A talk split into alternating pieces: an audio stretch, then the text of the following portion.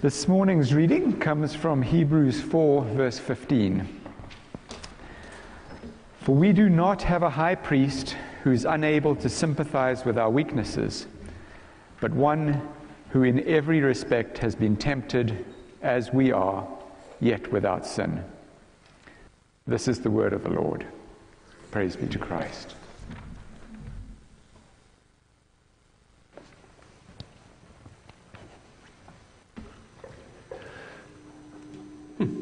Good morning.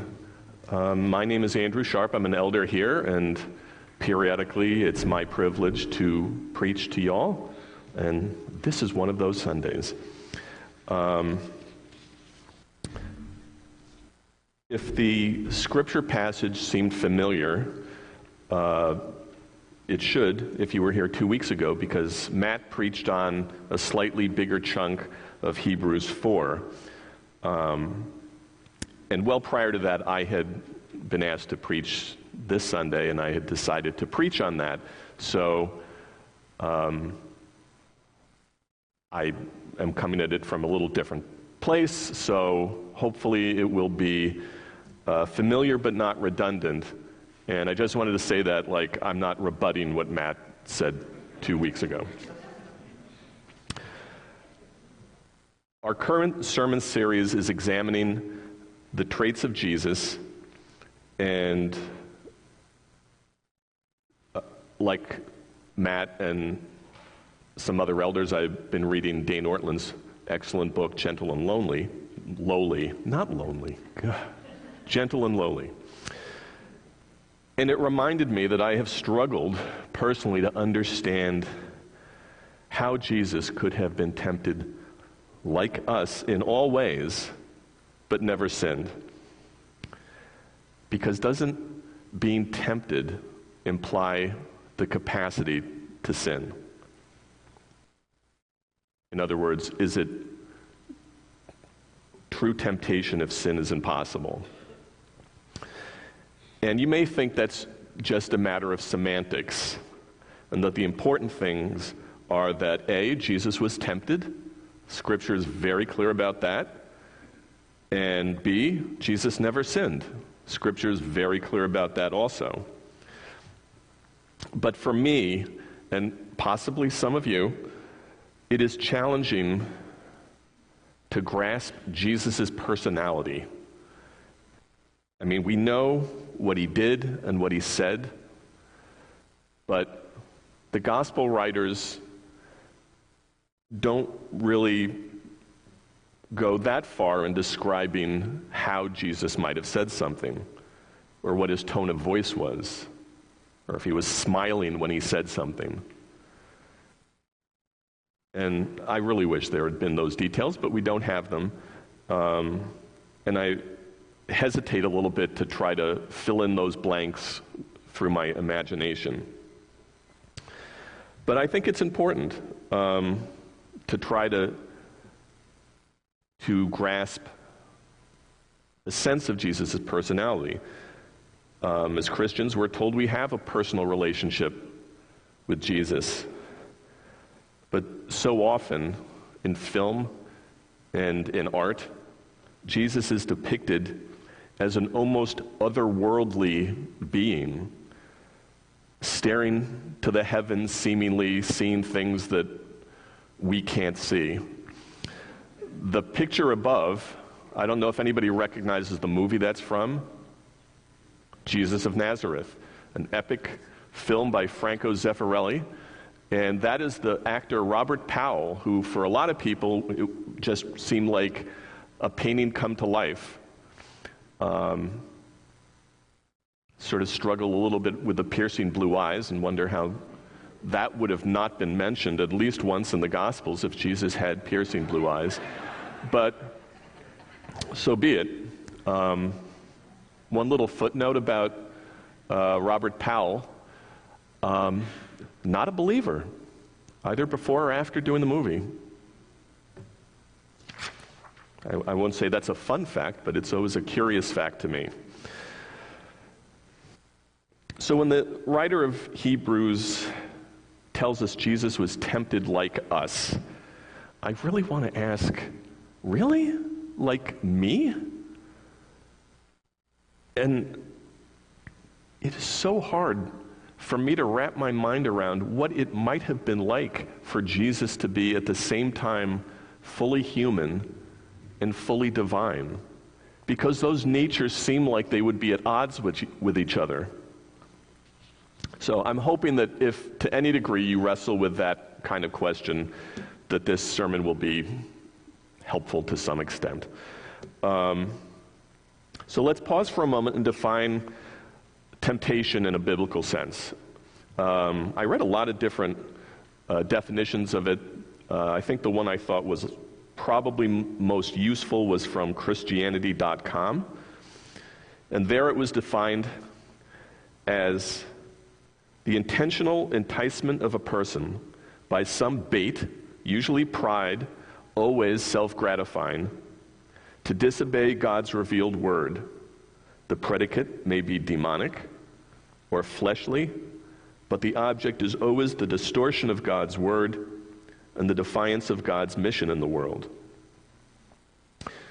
So, let's talk about whether Jesus conceivably could have given in to temptation and sinned. And this relates to the impeccability of Jesus. Wasn't a term I was really familiar with before um, preparing this sermon. Impeccability, it doesn't mean that he was a snappy dresser. I think we have a slide of someone's idea of Jesus, and kind of a snappy dresser in that, that picture.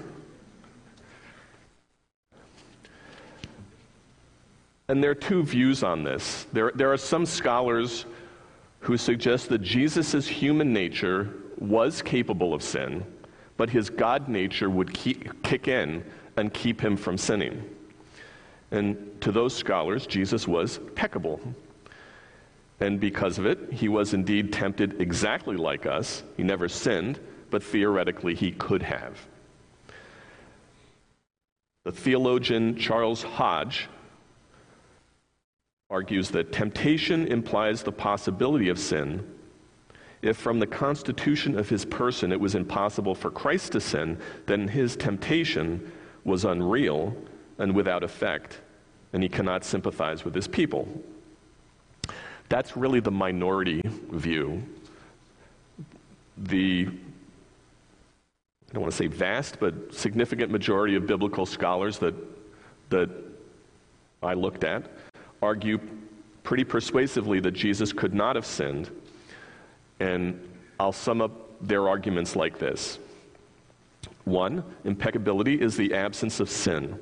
Christianity teaches this to be an attribute of God. Logically, God can't sin. It would mean that he would act against his own will and his own nature. Therefore, it's also attributed to his Son, Jesus Christ. Two, Jesus was immersed in the Holy Spirit, which the Father had given to him without measure, according to John 3:34. This holiness was unchanging. Hebrews 13:8 says, Jesus Christ is the same yesterday and today and forever. Therefore, Jesus, during his incarnation, was no more capable of sin than he is now sitting at the right hand of God the Father. Three, Jesus never wavered from his purpose. According to Ephesians 1, verses 3 to 5, God predestined our salvation through Christ. Jesus, therefore, assumed our human nature to himself with no alteration or diminution of his deity or personal identity as the Son of God in order to accomplish the purpose of his incarnation.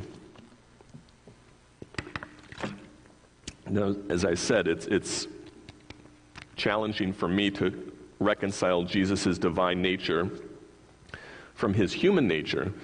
Um, the human nature I'm most familiar with is my own, but I also see people's human nature demonstrated by actions and words. Romans 3:23 says it pretty bluntly. All have sinned and fall short of the glory of God. So I ask myself and ask rhetorically, how could Jesus Christ have that nature somehow within him? I realized eventually that I was thinking about humanity all wrong. When I think of humanity, I think of how messed up we all are. If you turn on the news, it's hard to think that humanity is just a wonderful, you know, fountain of, of holiness. But it's actually wrong to look at ourselves and look at the world as representative of true humanity. We need to look at Jesus for that. And this was, for me, sort of a light bulb moment. When I began to realize that it's Jesus that offers us a picture of a full human life. Last week, Matt pointed out that Jesus' incarnation shows us what a restored world looks like. Disease is conquered, hunger is no more. Instead, there's compassion and empathy and joy.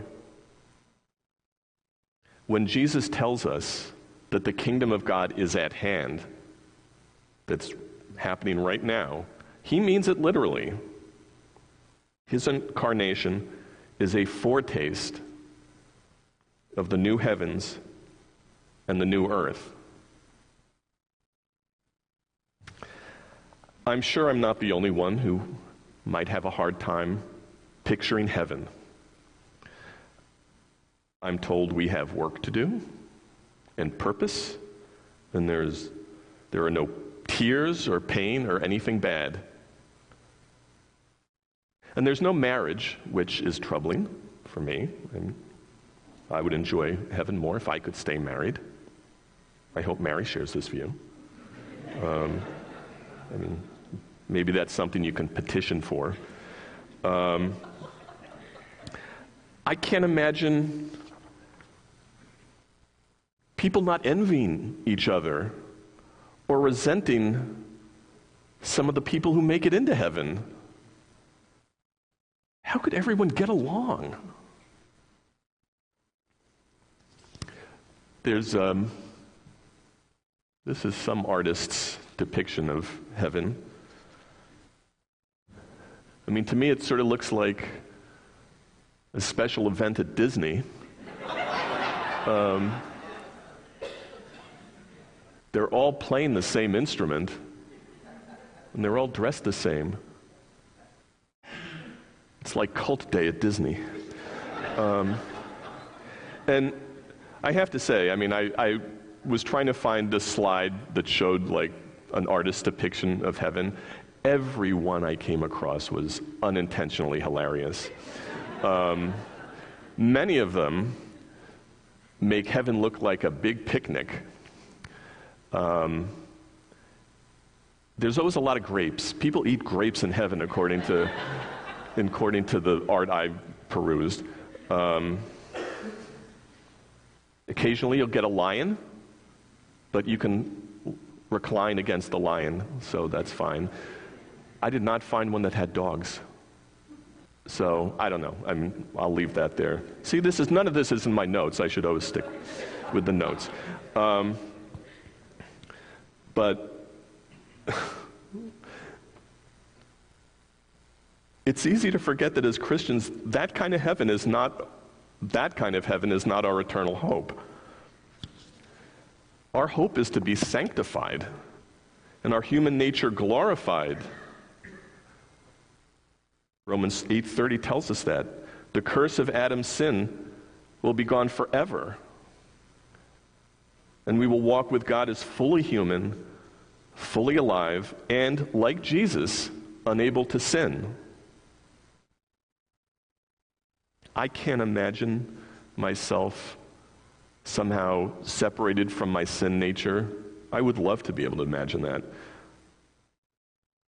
But the fact is, Jesus became like us so that we might ultimately be like him.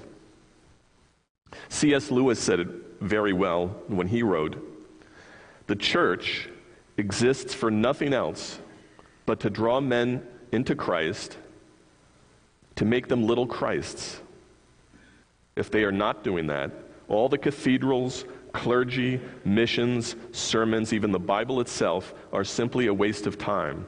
God became man for no other purpose. So let's turn back to Hebrews 4:15 and ask whether Jesus as sinless was tempted in every respect as we are. Leon Morris, an Australian New Testament scholar, wrote this The person who resists knows the full force of temptation. Sinlessness points to a more intense rather than less intense temptation. The man who yields to a particular temptation has not felt its full power. He has given in while the temptation has yet something in reserve. Only the man who does not yield to a temptation, who, as regards that particular temptation, is sinless, knows the full extent of that temptation. So, indeed, we have a high priest in Jesus who can sympathize with us who understands us more deeply than we know ourselves. I don't even know all the things that tempt me because it's not like a conscious thing. Every, there's temptations constantly to do whatever. And yet Jesus understands that deeply and sympathizes with that. And we have in Jesus someone who is not merely sympathetic to our own struggles, but lets us glimpse for now what our restored humanity might look like. And I can't imagine what that might feel like. I don't know what it would be like to, to be, as, as C.S. Lewis said, a, a little Christ and sinless. But I bet it feels amazing. And the good news is that it's not something we have to wait for. If you're a follower of Jesus, that restoration, that renovation of our hearts, that's happening now. Would you pray with me?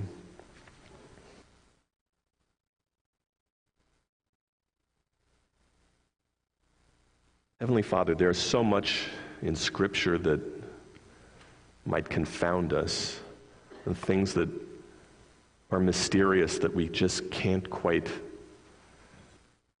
kind of apprehend with our, with our minds and our imaginations. But let us be comforted to know that You came to save us and to restore a fullness of our humanity that we might not be able to grasp. But it's so hopeful to know that that will happen and indeed is happening now. Amen.